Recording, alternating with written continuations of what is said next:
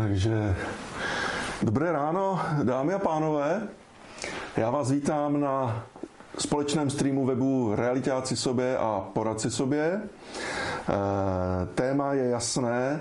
Máme tady sedmý, sedmý díl eh, seriálu Tajemství úspěšného podnikání třetího tisíciletí. Dnes se budeme věnovat obavám a strachům v podnikání a tématu jak na ně. No a já jsem si eh, sem do studia u nás v Praze pozval zácného hosta Petra Jana Křena. Petře, vítej. Ahoj Martine, dobrý den. A Petr nás celým tématem obav a strachu bude provázet. Začnu záludnou otázkou. Neměl jsi strach se přijít? Nebo obavu? Uh, určitě jsem měl obavu, abych přijel včas. Uh, měl jsem obavu, abych vás našel na novém sídle, ale všechno se povedlo a těším se na dnešní setkání. Petře, mě to téma těch obav a strachu jako velmi zaujalo. Eh, zaujalo mě to i z toho důvodu, že vlastně si myslím, že ten strach nemusí být možná vždy negativní. Uh-huh. Protože já chápu strach a obavu jako vlastně něco, co je v nás a je to přirozené, uh-huh. co je vlastně nějaký sebeobraný mechanismus proti tomu, abychom nedospěli k nějaké újmě. Uh-huh. Vidíš to taky tak? No. Martin, vidím to úplně stejně. já jako v mojí terminologii rozlišuju na zdravé strachy a ty strachy nezdravé zdravé a přejaté. Přejaté, a, přejaté, no. Aha, to jsou jaké? To jsou, ty chceš ne ty přijaté. ty přijaté jsou vlastně strachy, vzorce, přesvědčení, která jsme získali, která nejsou naše a která jsme získali eh, nejčastěji v dětství. My o tom dneska budeme mm-hmm. poměrně hodně hovořit, jak nás vlastně naše minulost ovlivňuje a jak i v dospělosti na nevědomé úrovni v eh, situacích, které vůbec nemají s naším dětstvím něco společného, mm-hmm. tak Eh, jak eh, vlastně jedeme na některých omezujících vzorcích, přesvědčeních a právě strachách. Takže podle mě jako krásné téma a pokud nás sledují eh, lidé, kteří podnikají v biznesu finančním, realitním nebo jiném, tak věřím, že najdou dneska pro sebe nějaké odpovědi. No, tak děkuji za hezké vysvětlení. Já bych možná začal třeba ještě svou osobní zkušeností, jo? Jak, jako, jak já, já vlastně myslím si, že jsem v principu docela starostlivý nebo úzkostlivý člověk, jako cítím, že to v sobě trochu mám. A vlastně, když se podívám na to, jak jsem podnikal, jak jsem vlastně začal podnikat poměrně pozdě, ale ten nápad už tady byl mnohem dřív a vlastně jsem zjistil, že jsem měl obavu vlastně vůbec začít a že vlastně ten můj život, eh, že si vyčítám, nevyčítám si téměř nikdy to, co jsem udělal, ale vždycky to, co jsem právě neudělal. A neudělal jsem to proto, protože jsem měl obavu vůbec začít. Uh-huh. Jak s tím pracovat? Tady s tím? jak s tím pracovat? Eh, ty na mě dneska od začátku hned rovnou hrneš, hrneš ty konkrétní situace, konkrétní věci. Uh, ano, je pravda, že když lidé hodnotí svůj život, uh, většinou to v těch knihách, které, naps, které, ve kterých se hovoří o tom na konci života, jak rekapitulujeme, tak se říká, že litujeme to, co jsme neudělali, a ne to, co hmm. jsme udělali. Ale my to právě neděláme často, protože tam právě máme ty strachy a ty omezující přesvědčení. Já se mm-hmm. k tomu ještě vrátím eh, k těm zdravým, nezdravým a omezujícím přesvědčením. Jo. Zdravý strach je strach, který je právě přirozený a který vychází eh, z prapůvodního našeho nastavení prostě plazího mozku. Že Máme, mozek má několik částí, postupně se vyvíjel, ale ten nejstarší, je, říká se plazí, to je ten vzadu a to je ten, který nám umožňoval přežít v těch mm-hmm. extrémních podmínkách, ve kterých jsme v minulosti eh, byli abychom skutečně nedošli k té újmě až právě třeba ke smrti. Mm-hmm. Takže ta přirozená obava, že eh, tě za normální okolností nenapadne, aby si mm-hmm. šel a skočil do skály nebo aby si mhm. stoupil před jdoucí auto, mm-hmm. tak je to vlastně ten uh, strach uh, na téhle té úrovni, kdy mm-hmm. prostě neuděláš, protože tě tvoje vlastní tělo ochrání a to je v pořádku. To je, a to je ten zdravý To je ten zdravý strach. Mm-hmm. Jo? To je ta vlastně péče sám o sebe, když to tak řeknu. Jo? Pak jsou právě ty strachy jako přejaté, ty strachy, které vlastně nám byly voženy a ono si to jako neuvědomujeme, ale ono, ono i malé dítě, primárně my máme vlastně tendenci malé děti permanentně hlídat, aby na něco nešáhli, aby něco neudělal, aby někam ne, ne, nevstoupili, kam nemají a podobně. A když budeš odvážnější rodič, tak zjistíš to, že když budeš dítě ze dálky pozorovat, tak to dítě o sebe bude skutečně mm-hmm. jako dbát, protože právě tam budou fungovat ty přirozené strachy a ono prostě neudělá samo od sebe věc, která by aspoň v tom nějakém normálním prostředí, tak, tak prostě neudělá něco, čím by se samo sebe ohrozil. Akorát, že tím, jak my eh, dětem od malička říkáme, nedělej to, nesahej na to, spadneš tam, spálíš se a tak dále, mm-hmm. tak vlastně my ty bloky vytváříme, mm-hmm. vytváříme v těch dětech bohužel tímhle způsobem automaticky. No a pak přichází ta, to, toto je ještě řekněme jako myšleno v dobrém, to znamená, chceme jako ochránit, aby to dítě nedošlo k té újmě. Pak ale přichází bohužel ta fáze, toho, kdy jsme už jako starší a kdy už skutečně jako rodiče vkládáme do, do dětí e, programy, které jsou naše a které nejsou jejich. Například, jestliže jako rodič eh, se mi třeba v životě moc nedaří, nebo jsem někde i třeba v podnikání zkrachoval, nebo jsem někde přišel peníze, nebo jsem zastáncem toho, že mít hlavně teplé místo v zaměstnání, mm-hmm. tak samozřejmě chci jakoby ochránit svoje dítě i přes tohle, takže e, vlastně mu předávám informace typu, když to dítě přijde nadšeně a já nevím, že, nebo myslím, už to dítě ne pětiletá, ale třeba 10, 15 let, že něco chce dělat, že chce se někam rozvíjet, posouvat, třeba nadšeně eh, řekne, že bude dělat takovou takovou práci v budoucnu, tak tam někdy přichází bohužel taková ta rada toho rodiče, rada v úzovkách, prosím tě, na to, na, na to nemáš, mm-hmm. na to vůbec ani nepomýšlej, jo, a podobné jasně, věci, jasně. jo, nebo když taková ta krásná situace, kdy jde uh, kluk s tatínkem po ulici, tam projede Porsche, prostě, nebo nějaký krásný auto, teď ten kluk má ty autíčka doma, že jo, a uh, možná s ním ještě chodí, jako náš malý, ten chodí pořád s nějakými autíčkama, tak řekne, ty jo, táto, až budu velký, tak takovýhle auto to budu mít. Jo, a ten táta místo, aby ho pozbudil, řekl, jasně, proč ne, když budeš chtít a bude to, a dokážeš to určitě, proč ne, tak uh, vlastně jako srazí často to, to dítě a řekne, ty jsi se zblázní, víš, kolik to stojí peněz, mm-hmm. jak je to drahý a vlastně to není vůbec téma toho dítěte a je to téma toho rodiče. No. A když to tom vyrůstáš, mm-hmm. tak bohužel se dostáváme právě do těch jako přejatých strachů a omezujících vzorců a přesvědčení, mm-hmm. která máme. Mm-hmm. Takhle na úvod možná takhle k tomu. Já, já bych asi odhadl, že vlastně ten, ten první krok je vůbec si to uvědomit, že ten strach je přejatý eh, a nezdravý. Eh, jak to člověk pozná? Jak, to, jak, jak, jak poznáš, jako jestli je ten strach zdravý nebo nezdravý? A tak já myslím, že právě je to o, o tom, co jsme teď řekli, jako je, je, to, je to, co chci udělat, nějakým způsobem pro mě nebo pro moje okolí jako zdraví ohrožující, mm. tak pokud ano, tak to neudělám. Jo? Mm. Další věc, eh, ten krok, který mám teď udělat, je to pro mě nějakým jiným způsobem významně ohrožující, to znamená například, jestliže mám, eh, nevím, 100 tisíc, eh, jediné peníze, které mám, žádný další majetek nemám a teď jako někdo přijde a nabídne mi nějakou pofidérní investici nebo, podí, nebo pojď se mnou podnikat, tak já prostě musím jako dokázat vyhodnotit, jestli těch 100 tisíc prostě, jestli, jestli teda tak strašně moc věřím tomu projektu, věřím sám sobě, eh, spojím si s tím, co všechno je s tím spojeno a pak teda toho půjdu. Jo, takže eh, jako mm, to vyhodnocování toho, jestli to zdravé nebo nezdravé, k tomu se asi dostaneme, protože to už jsme pak trošku na té cestě, jak s tím vlastně pracovat. Jo. Ale já mhm. myslím, že tam ještě jsou jako další věci, které stojí za to eh, tady, tady zmínit. Jo. Že je, je důležité třeba rozlišovat právě obavy a strachy, protože obavy jsou, jsou jako taková jako začátek vlastně nějaký jako mm-hmm. strachu, když to tak řekl, bych řekl. A obavy často ale vychází z toho, že to je vlastně popis nějaké situace nebo mého pocitu, ve kterém se já nacházím, když něco nevím nebo neznám. Je, je dobré, aby si třeba i naši diváci se zamysleli nad tím, když mají jako něco udělat, co ještě nedělali, tak jestli to, jestli to vlastně souvisí s tím, že nechce se mi do toho, protože nevím, jak to mám udělat, udělat. To znamená, na to je jednoduché řešení a to je, jdu se to naučit. Ale pak samozřejmě máme situace, kdy chodíme třeba na školení, dostáváme návody, máme to know-how, přečetli jsme milion knížek a stejně vlastně stojíme na místě a pak už jsme vlastně v situaci, kdy jsme právě jako zamrzli, kdy nám chybí ta, ta, ta aktivita a z té, z té obavy se vytvořil třeba nějaká forma jako strachu. Jo?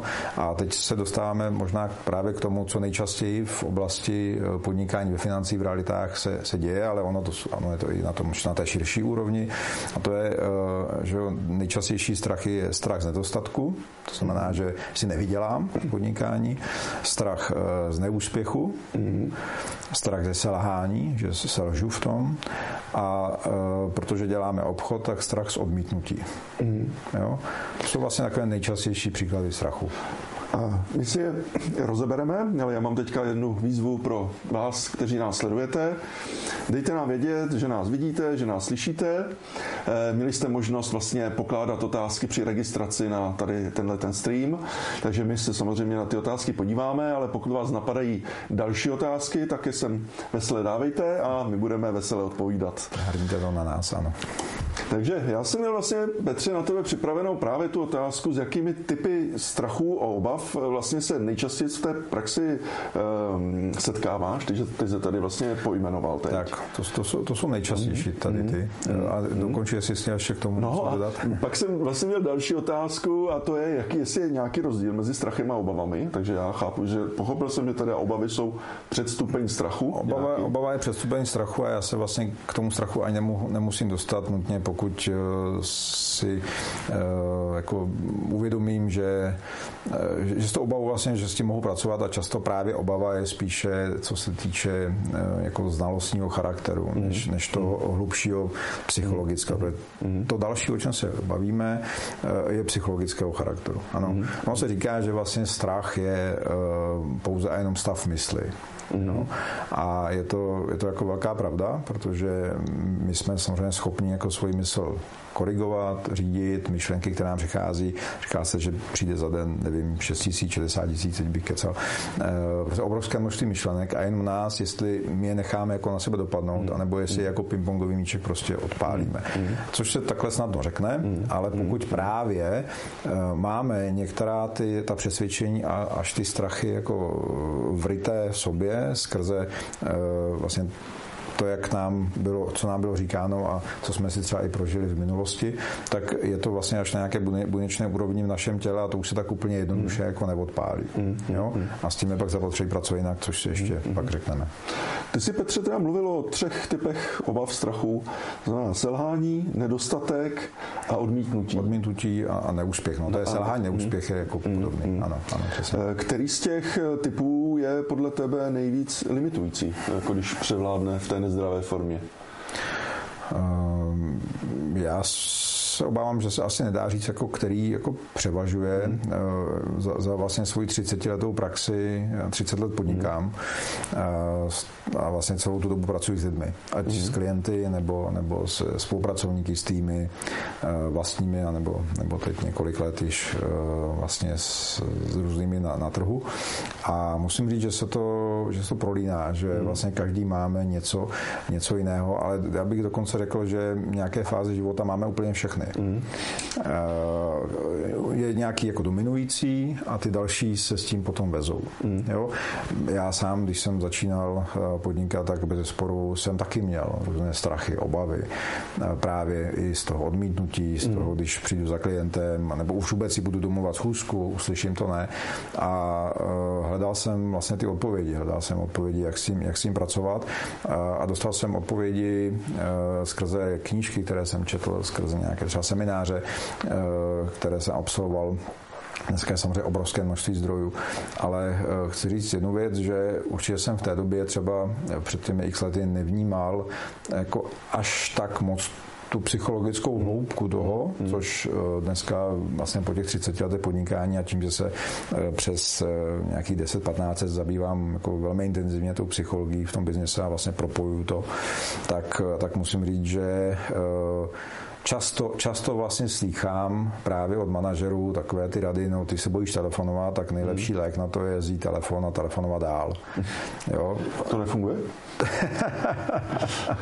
to nefunguje. Hmm. To nefunguje, protože pokud prostě já si v té hlavě nenastavím uh, určité věci a nepředělám tam něco, tak uh, vlastně totiž začne fungovat právě ten starý plazí mozek, Martine. A to je, to je to, co je důležité říct, že uh, jak poznám, jestli mám obavu nebo strach, ono, to je, ono vlastně poznáš to podle toho, jestli se ti sepne ten plazí mozek a ten se ti sepne v momentě, kdy cítíš ohrožení. Takže eh, určitě třeba pokud se na nás dívá nějaký manažer, ředitel, eh, tak zná spolupracovníky, kteří v momentě, kdy měli zvednout telefon, tak eh, si zrudli, spotili se, začali koktat, možná utekli prostě z té místnosti, odmítli to, prostě zasekli se a to je vlastně přesně důkaz toho, že v ten moment zvítězil ten jako někde vnitřně velmi intenzivně jako zapouzřený strach, spíš převzatý tedy než, než vlastní a a, přesně vlastně přišla ta klasická jako fyziologická reakce, protože na strach i ten zdravý reaguje, reaguje člověk nebo i zvířata třemi způsoby. Reagujeme tím, že když přijde nějaká nebezpečná situace, tak buď útočíme, mm-hmm. utíkáme, anebo zamrzneme. Mm-hmm. Jo? A je dobré vlastně pozorovat i, v tom biznise, i v tom podnikání právě při těch situacích nejčastěji právě pozice vedoucí a spolupracovník nebo případně poradce nebo obchodník a klient. Vlastně je zajímavé pozorovat ty reakce těch druhých. To znamená, může, může třeba nastat situace, že řekneme tak a půjdeme telefonovat, zavoláme teda klientům domluvně schůzky a ten člověk se rozsype. Mm-hmm. To znamená, jako uteče vlastně mm-hmm. vnitřně z té situace. Mm-hmm. Nebo naopak on může zautočit, to znamená slovně zautočí a řekne, eh, já to prostě tohle, tyhle ty maníry, to je stejně jako v té předchozí firmě, nebo já jsem šel proto, že chci být svobodný podnikatel a vy mi teď říkáte, že musím něco tady s váma dělat. Ale vlastně zatím se schovává právě ten strach a je to ten, ta forma toho, toho útoku. Mm-hmm. Jo? No a ono to má právě ještě ta jako hlubší úrovně, jestli chceš. Ano, pojdej, tomu, jako, pojdej, pojdej. Jo, protože když se, když se řekne jako strach z neúspěchu, ze selhání nebo z té chudoby, tak právě je dobře, abychom, abychom jako si uvědomili, co zatím ve skutečnosti se, se skrývá. A, a když tohle si uvědomíme, tak jsme jako na dobré cestě vykročit z toho začarovaného kruhu, toho, že vlastně v životě budeme mít pořád z něčeho strach, mm. protože právě nejčastější to tyhle si strachy, jo, z neúspěchu, ze selhání, že nebudu dost dobrý, z odmítnutí. Ano, se zatím vším vlastně skrývá to, že eh, jo, když se řekne strach z neúspěchu, co, co to je neúspěch? Jo? Eh, moje filozofie životní je, že neúspěch neexistuje. Že buď jsme úspěšní, anebo máme situace, které nám sice nejsou příjemné, když jimi procházíme, ale my se skrze ně učíme. Mm-hmm. To je vlastně v životě se učíš pouze a jenom skrze situace, kde jsi selhal, mm-hmm. kde jsi neuspěl. Ale právě proto, že my se tak strašně bojíme selhání, tak si, tak si velmi často nejsme ochotni připustit, že selháváme. Mm, mm. A tváříme se, že to neexistuje, ta situace, nebo vytěsňujeme ji, zavíráme to, nemluvíme o tom eh, sami se sebou, na tož doma, nebo s někým ve firmě eh, a utíkáme vlastně o to. Přitom vlastně to je ten největší dar, Jo.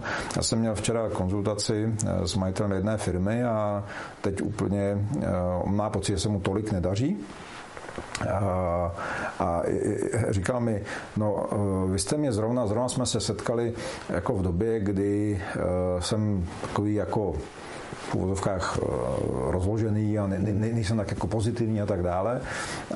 No kdyby jsme se viděli před půl rokem, to by bylo jiné. A říkám, no to by bylo jiné, to byste mě neposlouchal. to bychom nemohli se někam posunout, vy byste se nemohli někam posunout. Takže já jsem mu pogratuloval, řekl jsem mu, že jsme se setkali úplně v ten nejlepší čas a že, že jako kvůli němu eh, za ně jako děkuju, že to tak, že to tak má. Jo, a to je právě ono, jo, že eh, my, my vlastně si musíme jako dokázat z těch situací něco vzít jít a hledat ty situace, odpovědi, jako proč se mi to děje.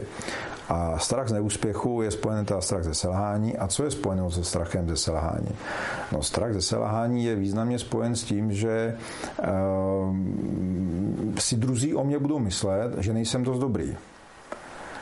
A potřeba toho, aby si lidé o mě mysleli, že jsem dost dobrý, je právě něco, co se nám nese často z dětství, protože nám bylo právě jakými si různými formami říkáno, že nejsme dost dobří. A buď nám to bylo přímo říkáno, protože jsme ve škole zrovna neměli dobré známky a věta typu, eh, co z tebe vyroste. Já doufám, že už se z toho naši diváci ponaučili a že to oni sami neříkají svým dětem, eh, že vlastně vytvoříme si, vytvořili jsme si takový jako úzus, že známky ve škole odpovídají úrovni, kvalitě člověka. Jo, to je úplně nesmysl samozřejmě.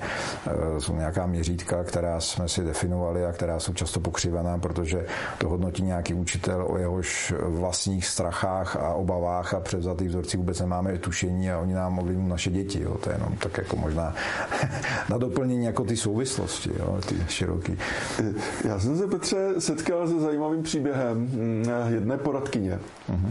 Která měla firmu. Eh, myslím si, že to byli čtyři společníci, z toho tři byli muži, jedna byla žena. Uh-huh. A vlastně byli to muži jakoby různého věku, ale ta, tato žena byla jako velmi výkonná, prostě pracovitá. Mm-hmm. A vlastně došlo k tomu, že ti muži vlastně cítili v ní pořád jakoby nějakou touhu, jakoby ukázat, že to umí taky a že umí taky mít výkony a tak dále a tak dále. Mm-hmm. Vlastně se tam dostala vlastně ta firma do takové jakoby křečovité atmosféry, mm-hmm. která přestala být tvůrčí a v podstatě se ta firma rozpadla na tom, že prostě nebylo možné vlastně kooperovat, protože ty muži byli pořád jakoby kompetitivní, snažili se jakoby e, válcovat, přebíjet, být lepší než ta žena. A vlastně dneska si založila firmu, v které jsou samé ženy. Tak samozřejmě může být problém i v ní, jako mohl být problém i v těch mužích nebo v nějaké kombinaci, ale to je možná nějaký typ té, té obavy vlastně z toho neúspěchu, no, která vytváří pak to, to kompetitivní, přehnaně kompetitivní prostředí. No, to, je, to jsou krásné témata, Martin, o kterých no. mluvíš. To, to je třeba téma, který, eh, na který máme přímo seminář, o čem, o čem hmm. mluvíme vlastně s Veronikou, mojí ženou. S okolností teď teda, když tady eh, si to otevřel, tak tohle je vlastně téma ženský a mužský princip ve firmě. Hmm. Jo, a komunikace mezi mužskými a ženskými členy firmy, eh, vzájemné pochopení, nepochopení, nedej bože právě soupeření a tak dále, to je vlastně to, co když není dobře uchopeno, nebo když se s tím nepracuje, tak to může tu firmu mm, jako až eh, jak si dovést do, destrukce. A nebo je to v nějaké podobě často takového jako přežívání, nebo toho, že buď, buď se tam vytvoří nějaké antipatie nebo sympatie, které někdy mají až třeba sexuální podtext, případně nebo že nějaké sexuální obtěžování a tak dále. Takže téma jako uh, ženský a mužský princip a jak vlastně zdravě fungovat v týmu je jako velké téma. to ještě pak souvisí samozřejmě s tématem ženského cyklu jako biznisu, což jsou specializace mojí ženy. A my shodou okolností teď eh, v neděli eh, budeme v Praze na výstavišti na eh, vlastně Evolution. Mm-hmm. Se koná odpátku festival osobního rozvoje a nevím, všeho možného zdravého životního přístupu. Mm-hmm. Podtext prostě jinak se to jmenuje a my tam vlastně v neděli v půl dvanáctý máme právě přednášku na téma ženský a mužský princip. Nemáme ho specializovat teda na firmy, ale je to něco, co, co přímo děláme, protože to je velké téma. A e, jako potřeba mužů soutěžit právě souvisí s tím mužským principem, protože součástí mužského principu je vlastně hledání permanentní odpovídání si a potvrzování otázky, e, jsem dost dobrý, byl jsem dost dobrý a vlastně skrz tu soutěživost si to vlastně máme tendenci hmm. jako dohánět. Jo? A buď to, to jako sami sobě říkáme, anebo že nás plácají ti druzí po ramenu. A potíž je ale ta, že jako pokud nemám zpracovaná svoje témata, právě týkající se třeba toho selhání, pokud nemám zpracované to téma eh, své vlastní sebelásky, hmm. protože vlastně to, co, o čem tady mluvíme, má právě ty podtexty týkající se toho našeho hlubokého já. Hmm. Jo, proto, proto jako nelze oddělit, uh, občas uh, přijde poptávka od majitele firmy, Petře, pojď nám udělat tady nějaký cyklus seminářů. Mm. Chceme semináře nevím, na nábor, vedení lidí, zapracování nebo, nebo na, na nějaké dovednosti ředitelské nebo téma podnikání. Říkám, super skvělý, ale taky musíme pracovat s hlavama těch lidí. Mm. Musíme jít do toho, jako kde se ty lidi nachází, protože prostě to je fakt jako propojený. A pokud se e, na té úrovni já s tím nezap, ne, jako nebude pracovat, já, to má tělo, mysl, duše, srdce, tak e, pokud tam budou stále nějaké bloky, tak prostě ti lidé dosáhnou přirozeně nějaké míry úspěchu v tom podnikání v životě, ale zdaleka nerozvinou svůj potenciál, který je násobně větší, než mají, jenom proto, že prostě tam jsou skryté a jsou tam ty brzdy. Mm. No, a ty brzdy jsou tady ty obavy eh, nebo ty strachy, o kterých tady mluvíme. Eh, já mám další výzvu na, na, na vás diváky. Pokud se vám to video líbí, dejte nám like, dejte nám odběr, protože eh, taková to odezva nás motivuje v tom, abychom, k tomu, abychom dál pokračovali. Eh, Petře, vraťme se ještě zpátky k těm strachům, obavám mm-hmm. a třeba na tom příkladu toho telefonování, mm-hmm. kdy ty si popisoval možné reakce, to je ten útěk, útok, zmrznu, zamrznutí. Mm-hmm. Jak má, dejme tomu, manažer pracovat, eh, když se setká s takovou to, s nějakou z těchto reakcí, například na to telefonování? Mm-hmm. Jak, co s tím? Co s tím? Co s tím? Už, už víme, že nefunguje říct, tak vem telefon a volej? Mm-hmm. No, eh, základní eh, věc je sednout si a říct si, co tam je vlastně za obavu. Hmm. hmm. Prostě pojmenovat to. První krok obecně k řešení jakékoliv situace je pravdivě pojmenovat, eh, co je zatím. Hmm. A teď otázka samozřejmě první bude, čeho se bojíš, tak tam přijde nějaká odpověď. Je dobré pokračovat, neuspokojit se s první odpovědí, ale čeho se bojíš dál. Mm. A čeho se bojíš ještě dál, mm. co tam je.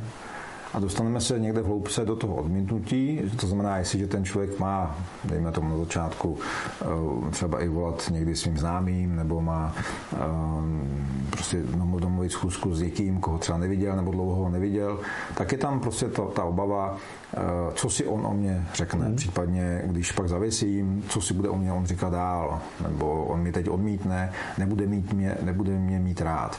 To znamená, s odmítnutím je právě významně spojená to téma, aby mě měl někdo rád. My primárně eh, jako chceme, aby nás lidi měli rádi. Mm. To souvisí zase s masovou pyramidou, kde eh, máš nějaké ty patra, eh, asi slyšeli diváci a já, já s tím velmi intenzivně pracuji v rámci své práce konzultantský a, a rozvojový.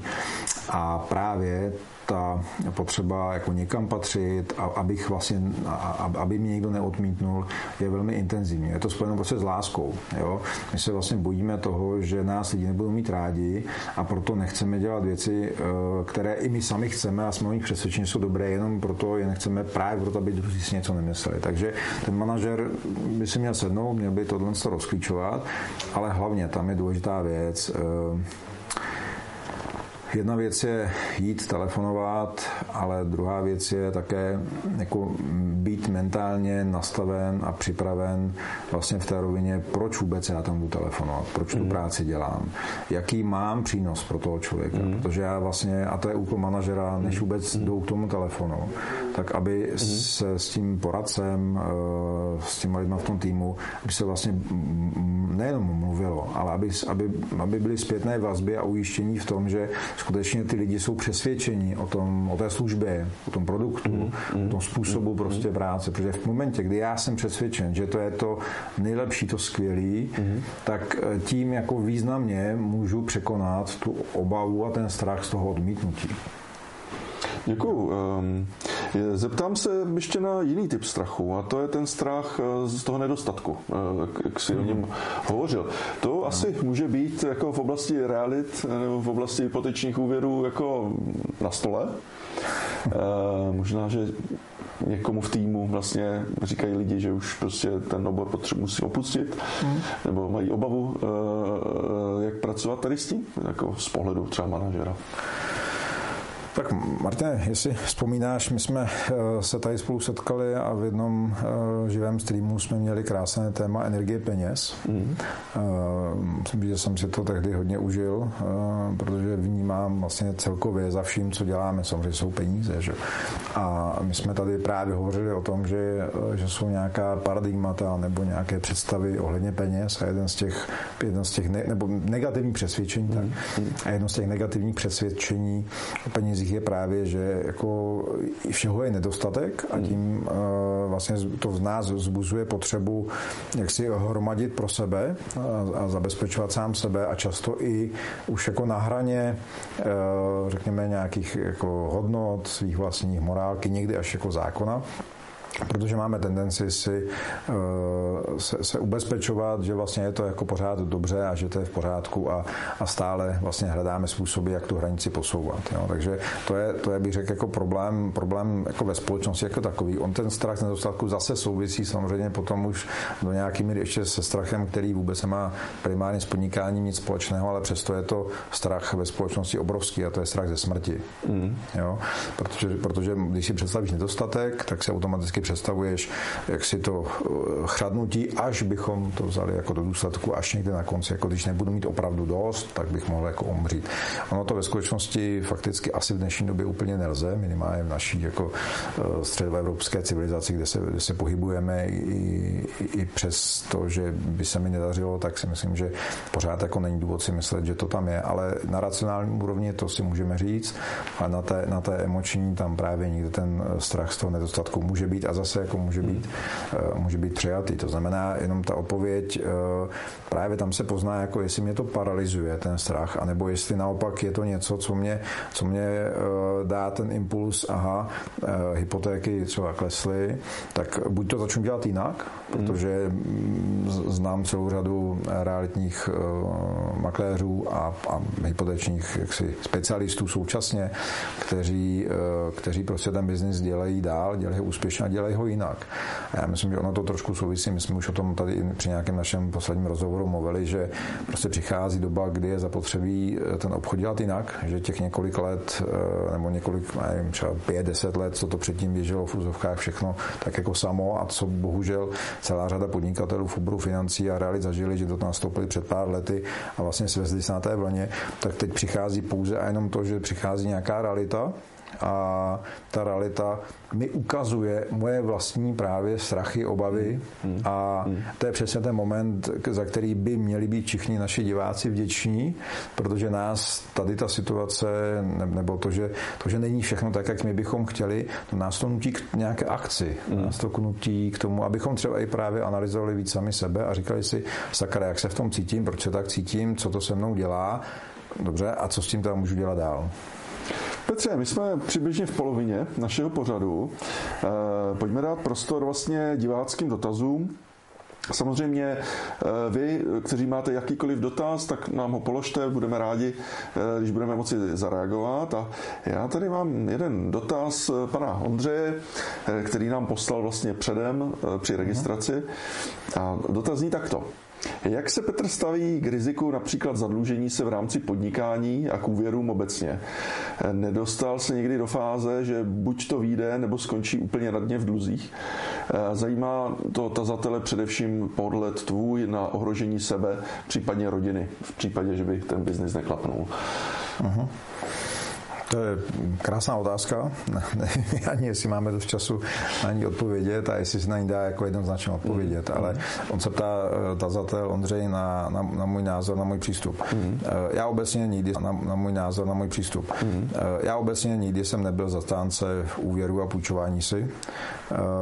Jsem stará škola, to znamená jako pro mě vždycky bylo jaksi primární to, abych to, co chci, tak abych mohl zafinancovat ideálně ze svého. A když jsem si vzal, protože jsem si vzal třeba na bydlení, eh, když si půjčku, eh, tak eh, jsem si ale vzal tu půjčku v momentě, kdy náklady na tu půjčku tvořily třeba pětinu, maximálně pětinu mých příjmů a věděl jsem, že si vedle toho ještě akumuluju příjmy, takže když by došlo nejhorší, tak tu půjčku můžu prostě splatit. Mm-hmm. Varianta buď anebo tady bych asi, jako te, a to je můj názor jako člověka, jako Petra Jana Křena, tady nechci někomu radit, co má nebo nemá dělat, ale já si myslím, že je prostě zapotřebí rozlišovat i životní situace, ve kterých se dotyčný nachází. Jestliže mám rodinu, dítě, mm. tak jako muž jednoznačně jsem zodpovědný prostě za vytvoření nějakého bezpečného prostředí pro tu ženu a pro, pro to dítě. I když ona třeba pracuje, ale prostě já jako muž mm. mám držet prostor, mám držet vlastně to bezpečné prostředí. S čím samozřejmě souvisí přesně ta odpověď na to, že eh, bych teda neměl dělat aktivity, které by mohly ten, ten bezpečný prostor uh, narušit, který by ho mohly, bože, nějakým způsobem ohrozit, že by vůbec tam nebyl a neexistoval. To znamená, uh, ano, určitá míra rizika je vždycky v rámci podnikání, ale to riziko, já používám výraz, musí být kalkulovatelné. V momentě, mm. kdy mi do toho vstupuje celá řada různých jiných faktorů a my jsme si tady zase použiju větu několika posledních let, zažili, že jsou situace, se kterými vůbec nemůžeme počítat a oni nastanou a někdo je prostě mm, pro nás, jak se vytvoří a my se musíme zorientovat, tak tím se dostáváme i do toho, co říkáme, že e, jako nepřeží nejsilnější, ale přežijí ti, kteří se dokáží přizpůsobit. Takže já si musím položit otázku, chceli si vzít například úvěr na něco, když, když nastane jiná doba a jiná situace, než co jsem si původně myslel i v rámci toho podnikání, co chci dělat a tak dále, co udělám, jak na to zareaguju. Jo, a pokud jako nemohu na to pružně zareagovat, pokud by mi to zlomilo vás, tak samozřejmě logicky do toho vůbec jako nepůjdu. Mm-hmm. Jo. Mhm. A i přesto samozřejmě jsou lidé, kteří to udělají a kteří, když to řeknu, potřebují udělat životní zkušenost mm. právě toho zadlužení se. Eh, prostě máme různé životní zkušenosti a fáze, ve kterých eh, se učíme. Mm. Takže, takže tak. Jsi mě navedl tím vyprávěním ještě na jednu zajímavou situaci, že vlastně tady nejde o to jenom pracovat se strachem a obavou v sobě, ale že se člověk může dostat do situace, kdy musí teda pracovat s obavou jako mm. toho druhého, mm. například v rodině, eh, kdy člověk může mít tu jistotu a přesvědčení o tom, že riziko je nějak pod kontrolou, že ta bezpečná zóna, nebo takhle to zhruba pojmenoval, že jako je zachována, ale ten partner si to myslet nemusí. A pak je to ale, eh, pak může tam nastat problémy v tom vztahu, vlastně kvůli... Určitě, určitě tam může nastat problém a konec konců nastávají problémy, co si říká, že tak 50% důvodu rozchodu a problémů ve, vztahu, ve vztazích jsou třeba peníze. Hmm. Jo, nedostatek nebo, nebo špatné toky a tak dále, a tak dále. To znamená, eh, ano, toto se pravděpodobně bude dít. Eh, na druhou stranu je otázka přístupu k tomu. Pokud bychom teď se přesunuli do roviny, že budeme tady teda mít téma a děkuji Martin, že to takhle vlastně propojuješ, protože to je přesně ta filozofie toho mého celostního leadershipu, kdy si myslím, že to se nelze ty jednotlivé části toho života mm. oddělit, tak se právě pak ukáže, že já můžu mít skvělý nápad s podnikáním, anebo i to, že jdu dělat do, do financí nebo do realit, odejdu z nějakého jako si v vozovkách jistého místa zaměstnání, tak i zase přichází ty reakce toho okolí. E, proč opouštíš jisté místo? E, studoval si vysokou školu, co jdeš dělat, je to nejistý a tak dále. Ty, ty, tyhle ty věci samozřejmě ve svém okolí často slycháme. Na začátku já myslím, že diváci eh, určitě to znají eh, i od svých nejbližších právě, nebo kamarádů, známých, eh, rodiny a podobně. Ale je dobré se na to dívat tak, že v první moment, když vlastně vám takhle začne okolí reagovat, tak to ne, ne, ne, nebrat jako osobně. Oni mi něco chtějí sebrat, oni mi něco chtějí, jako oni mi něčem chtějí zabránit nebo oni jsou na mě naštvaní, ale je to vlastně o tom, že oni si do mě promítají své vlastní strachy, mm. své vlastní témata, prostě, která tam mají. Takže je vždycky dobré jako ne, nebrat to osobně, což se samozřejmě snadno říká, ale hůř se, hůř se dělá, ale prostě je to tak, prošel jsem si tím já, musel si tím projít jako všichni, kteří se někam v životě v tom podnikání dostali. Že prostě eh, na začátku ne všichni jsou to myšlenkou nadšení a tam je důležité, aby vlastně vy jste si zatím stáli, aby vy jste byli přesvědčení eh, a to vaše přesvědčení a víra v sebe a to, že to zvládnete a že jste připraveni čelit vlastně těm výzvám, je právě to, že eh, vlastně se nenecháte, nenecháte se tím odradit. Takže je dobré zase nejít do toho střetu hned a do konfrontace s tím okolím, ale spíš OK, já se ti vyposlechnu, ale řekni mi, proč mi mi to říkáš, s čím je ta obava spojená. A zjistíme, že právě u té manželky to může být ta obava z toho nedostatku. Ale tady si měl zajišťovat si nám teď 50 tisíc čistého měsíčně, s tím jsme nějak v pohodě vyžili, zaplatili prostě tu hypotéku nebo něco podobného.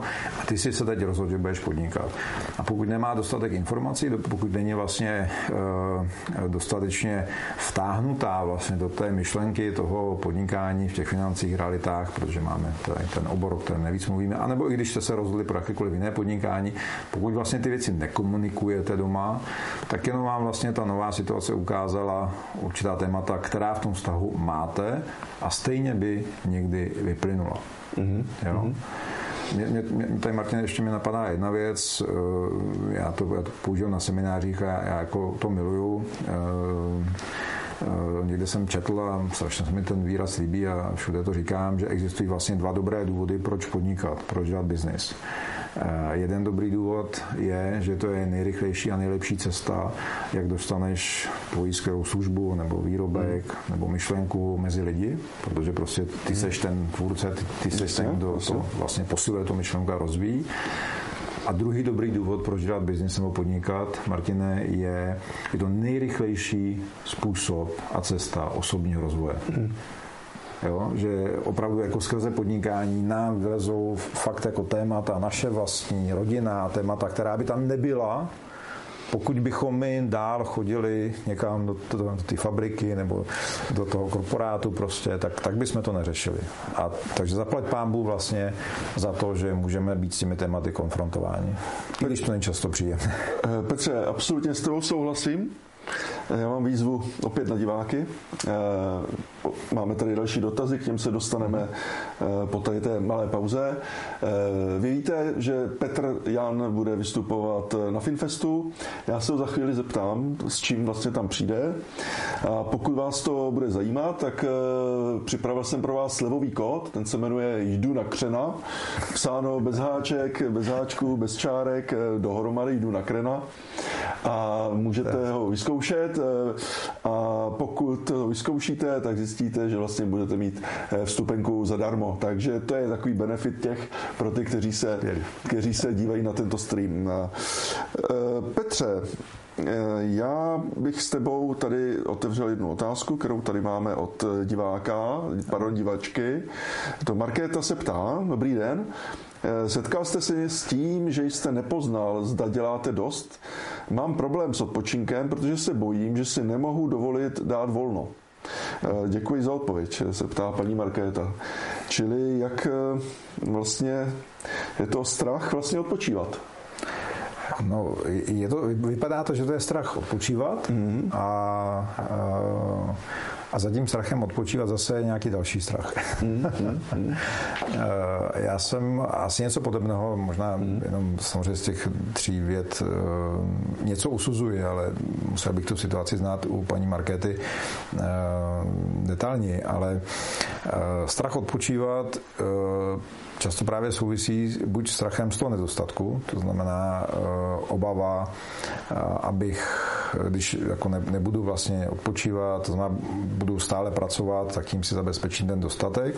Eh, často zapomínáme ale tím pádem na to, že prostě naše fyzické tělo úplně, ona sice jako dlouho hodně vydrží, ale eh, pak skrze signály těla nám jasně říká, že takhle, takhle už ne, takže on, on odpočinek je důležitý. Takže tam je, tam je spíš otázka, eh, co znamená pracovat hodně, pokud podnikám 8-10 hodin denně v nějaké fázi prvních několik let podnikání, tak je to, myslím, normální. Pokud samozřejmě přijdu domů a nedokážu vypnout hlavu a ještě po večerech něco dělám, tak je to potom jako na zamyšlení. I z toho důvodu, že mi to sice může strašně bavit, ale ono je fajn eh, jako mít opravdu i nejenom se zdrojovat jako z té práce a z nějaké té euforie, a to tady myslím, že není ten případ, a, ale mít i jako jiné zdroje, kde, kde se budu dobíjet. Jo. Ale ještě, ještě k, té, k té otázce, Martin, možná, jestli by si mi tam ještě hodil. Ano. Abych to správně uchopil. Takže... Jo, ne, že se nepozná, že děláte dost. Uh, no, to, tohle, uh, já se domnívám, že bojím se, že si nemůžu dát volno. Uh, no, no většinou to souvisí se sebehodnotou. Že vlastně pracujeme často proto, že chceme skrze klienty, skrze spolupracovníky, skrze nadřízené, skrze objem obratu, který uděláme, skrze firmu, ve které pracujeme, v nějaké podobě vlastně chceme slyšet, že jsme dobří. Mm. A, a my to slyšíme jednou, dá nám to nějakou v dávku, jako té emoce, toho, toho, té pochvaly. A protože e, se nám to líbí a vlastně je to to, co potřebujeme, tak jdeme a pracujeme, pracujeme dál. A mnozí z nás, já jsem potřeboval taky právě do této kategorie, kdy, kdy jsem vlastně byl takový jako e- e- emoční feťák nebo, nebo narkoman, kdy, kdy vlastně to poplácání po ramenou, ta, ta, ta, ta potřeba té pochvaly byla jako velmi intenzivní a byla vlastně mnohem důležitější než ten výsledek té práce jako takové. Neříkám, že to je případ eh, paní Markéty, jenom bych v tom jako zkoušel hledat eh, nějaké vlastně důvody, a, a pozadí toho. Možná bych paní Markétu případně obrátil na svoji manželku, která vlastně je lektorkou ženského leadershipu a pracuje se ženami podnikatelkami a možná by to v rámci nějaké konzultace mohla, mohla probrat konkrétněji. Takže paní Markéto, rukavice je hozená, můžete se propojit. Um, Petře, co jsi tedy připravil vlastně na ten FinFest, když už jsme to otevřeli a zveřejnili tady ten, eh, ten slevový kód? Já ho tady asi i napíšu do chatu, aby, eh, aby všichni měli uh, no, na krena.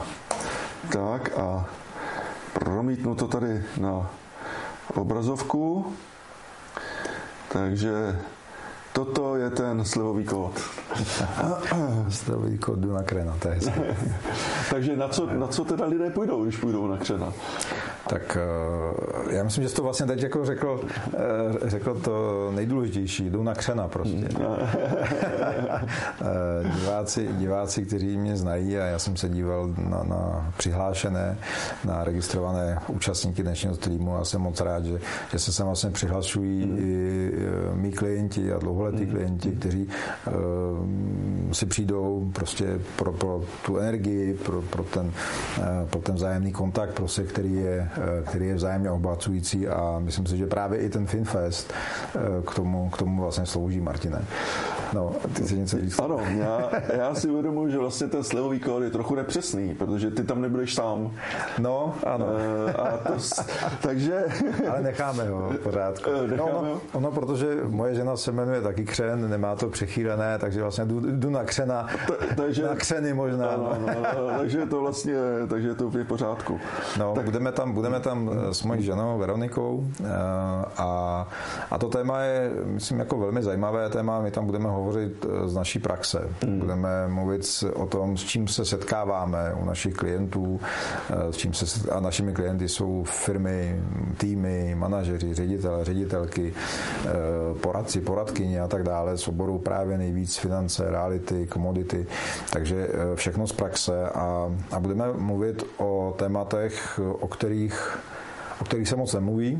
Eh, určitě se tam dotkneme i tématu, které jsme tady dneska tak jako naznačila, mluvíme o něm obecně, tak eh, jestli vlastně na nějakých konkrétních příkladech tam ukážeme a řekneme z praxe, jak eh, si někdo něco myslel, že v tom biznise mu na něčem stojí a přitom ten, ta příčina jde jiná. Takže přijdeme tam vlastně mm. s mojí ženou a budeme tam sdílet příklady z praxe, s čím se setkáváme, co na povrch nějak vypadá a co je pod tím ve skutečnosti schováno a myslím si, že to je něco, co úplně běžně tady mm, si diváci jen tak jako nedozví, takže se eh, tímto vás zvu na to, přijďte se inspirovat eh, a přijďte, přijďte se i zeptat, protože to budeme eh, společně tvořit a budeme tam k dispozici pro vaše konkrétní otázky z praxe. Takže to byla další hozená Petrova rukavice. Přijďte na Finfest. Mm, ještě jednou dejte nám také like vlastně u tohoto videa, sdílejte, budeme za to, za to moc rádi. Eh, Petře, eh, budeme se na Finfestu věnovat i těm tématům, co tady zazněla, nebo eh, spíš to povedeš jiným způsobem? Určitě se budeme bavit, Martine, o propojení vlastně těch všech tří rovin našeho života. Já, vztahy, práce. Budeme se bavit právě o tom, jak nás nějaké bloky a omezující přesvědčení v nějaké rovině ovlivní do těch dalších rovin. Jo, to znamená, ano, určitě určitě, určitě se těchto témat eh, taky dotkneme, ale bude to více v kontextu toho biznisu i na konkrétních příkladech. Mm-hmm. Tak já tady ještě se podívám tady do dotazů vlastně od, od, od diváků. Tady je dotaz paní Zuzany, která má obavu z parazitování na podnikání.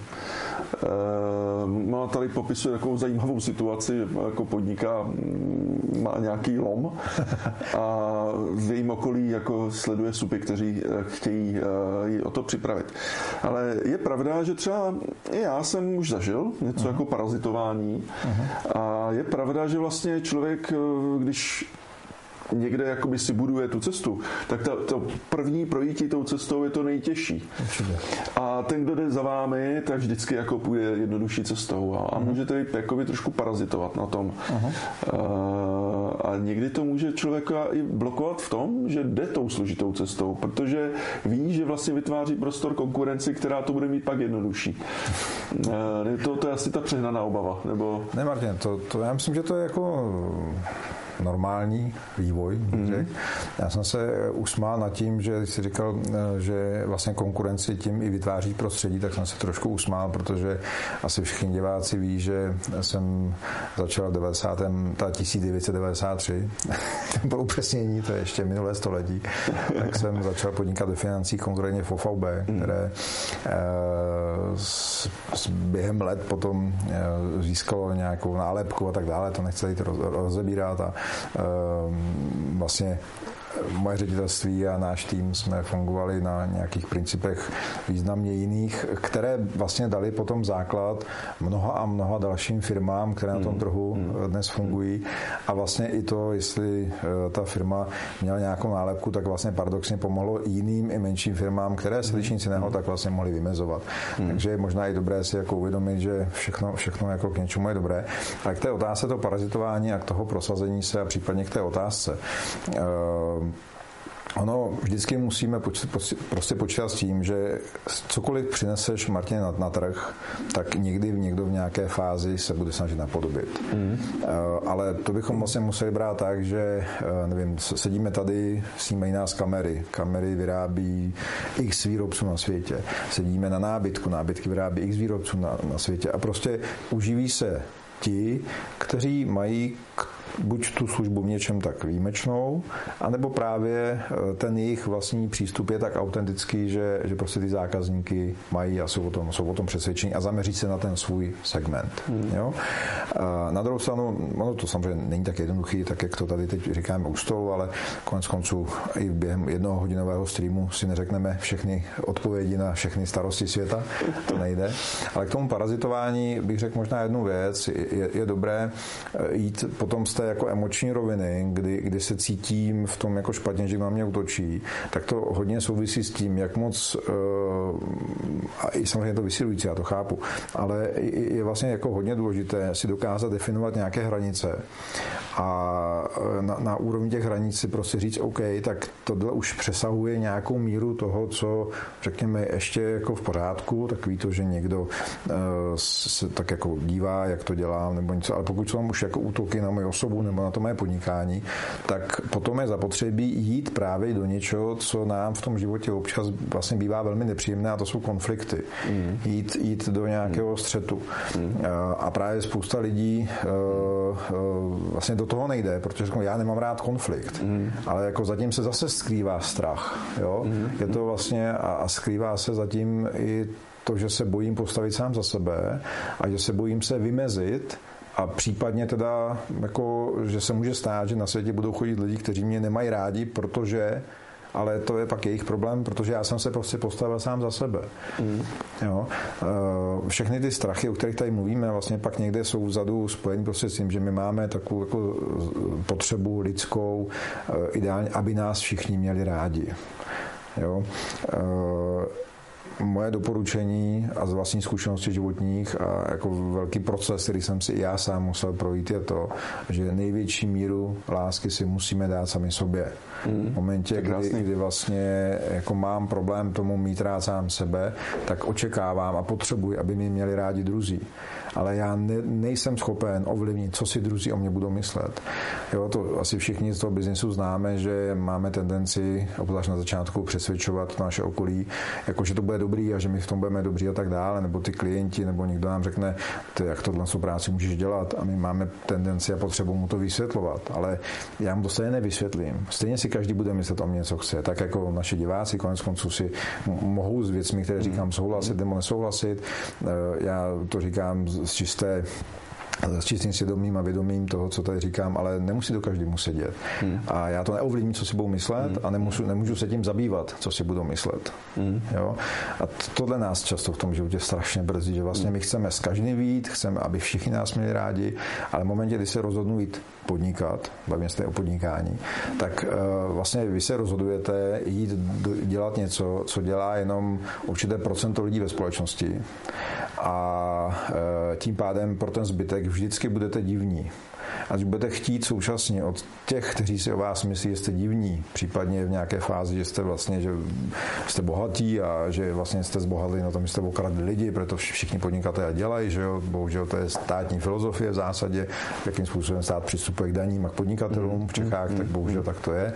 No tak samozřejmě pokud je takováhle energie v té společnosti, tak uh, jako přece nedává smysl tomu zbytku vysvětlovat, jak, jak my to máme. My, se, my musíme prostě dojít jako k té míře té sebelásky a toho sebevědomí říct si OK, tak Franta, se kterým se doteďka chodil na pivo, tak eh, protože jsme a byli jsme kámoši, tak teď se ukáže, jestli jsme kámoši. Jestli já začnu prostě na něčem makat, mm. čemu on nerozumí, ale řekne OK, hele, vidím, že tě to baví a, a po nějaký době, že ti to šlape, to je skvělý a je mi jedno, že máš eh, ještě si koupil auto manželce a, a jezdíte na lepší dovolenou, to mě zajímá, pro mě jsi pořád ten Petr, anebo prostě uh, Franta zjistí, že uh, vlastně jako já mám víc než on a, a je problém. Eh, ty jsi mě, Petře, navedl ještě na jednu, na jednu obavu, jako, s kterou jsem se setkával, jako, když jsem se bavil s lidma, a to je obava odmítnout klienta nebo zakázku. jo, jo. V podstatě jde o to, že jako jsou toxičtí klienti nebo ano, toxické určitě, zakázky. Určitě. A jak to ale udělat? A teď je tam asi ta obava, jako co on si o mě bude myslet, když já ho tak. pošlu k čípku. Určitě. E, jak s tím pracovat? Ale je to, je to vlastně jako furt se ono, ono hezké na, tady, na tady tom tématu je, že zjistí, že se to skutečně pořád všechno jako schází u toho základního jmenovatele a to je jako mít rád sám sebe a být přesvědčen o tom, že to, co dělám, je, je skvělé. Samozřejmě můžu si vzít nějaké jako ponaučení z minulých nějakých chyb, ale máš pravdu, že v podnikání jsou toxičtí klienti nebo spolupracovníci, mm. a, ale ono tam není jenom obava o tom, co si on, on o mě bude myslet, případně co o mě bude šířit dál za informace, ale ona, je tam i ta ekonomická. Jsme hmm. zase vlastně hmm. u toho jako strachu. Já odmítnu jednoho a teď on to někomu řekne a ty třeba kvůli tomu taky ke mně nepřijdou.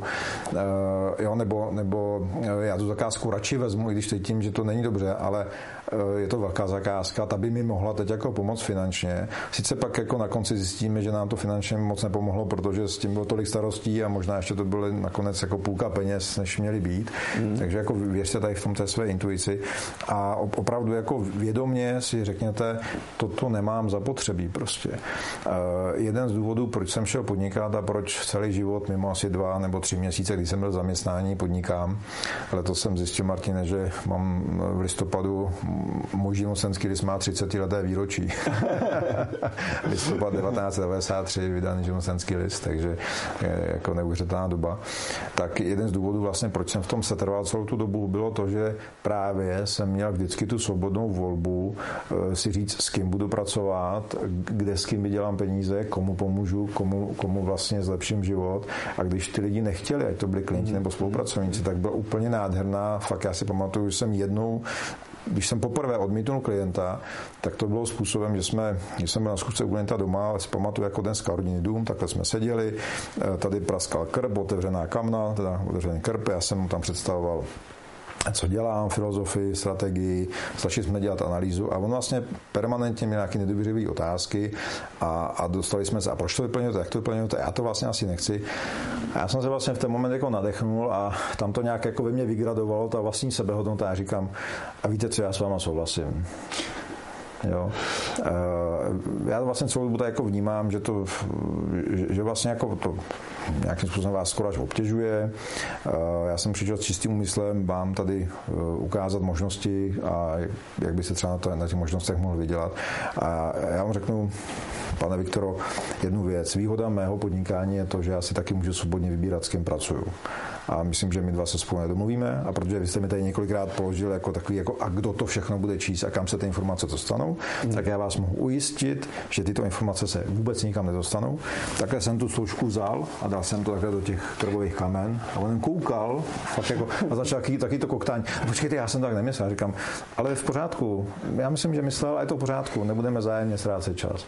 A Martina, od v ten moment mm. prostě jsem už nikdy nepřipustil, jako, ano, byli klienti, kteří samozřejmě se, nebo lidi, kteří se nestali klienty, ale bylo to v pořádku, já jsem jim poděkoval na úvod, eh, jsme se rozloučili, nebo vůbec nebyli, odmítli, fajn, jdeme dál, proč ne? Když jsem přesvědčen o tom, co dělám, co mám za službu, a skutečně to přínos, přínos jako přináší lidem, tak je zapotřebí mít tam tu sebehodnotu svoji prostě.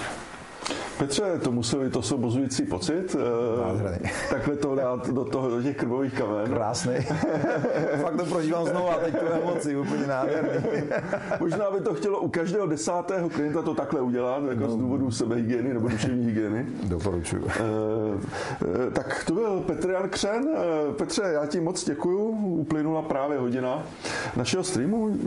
Martin, můžu ještě? Ano, určitě, povídej, Dá, povídej.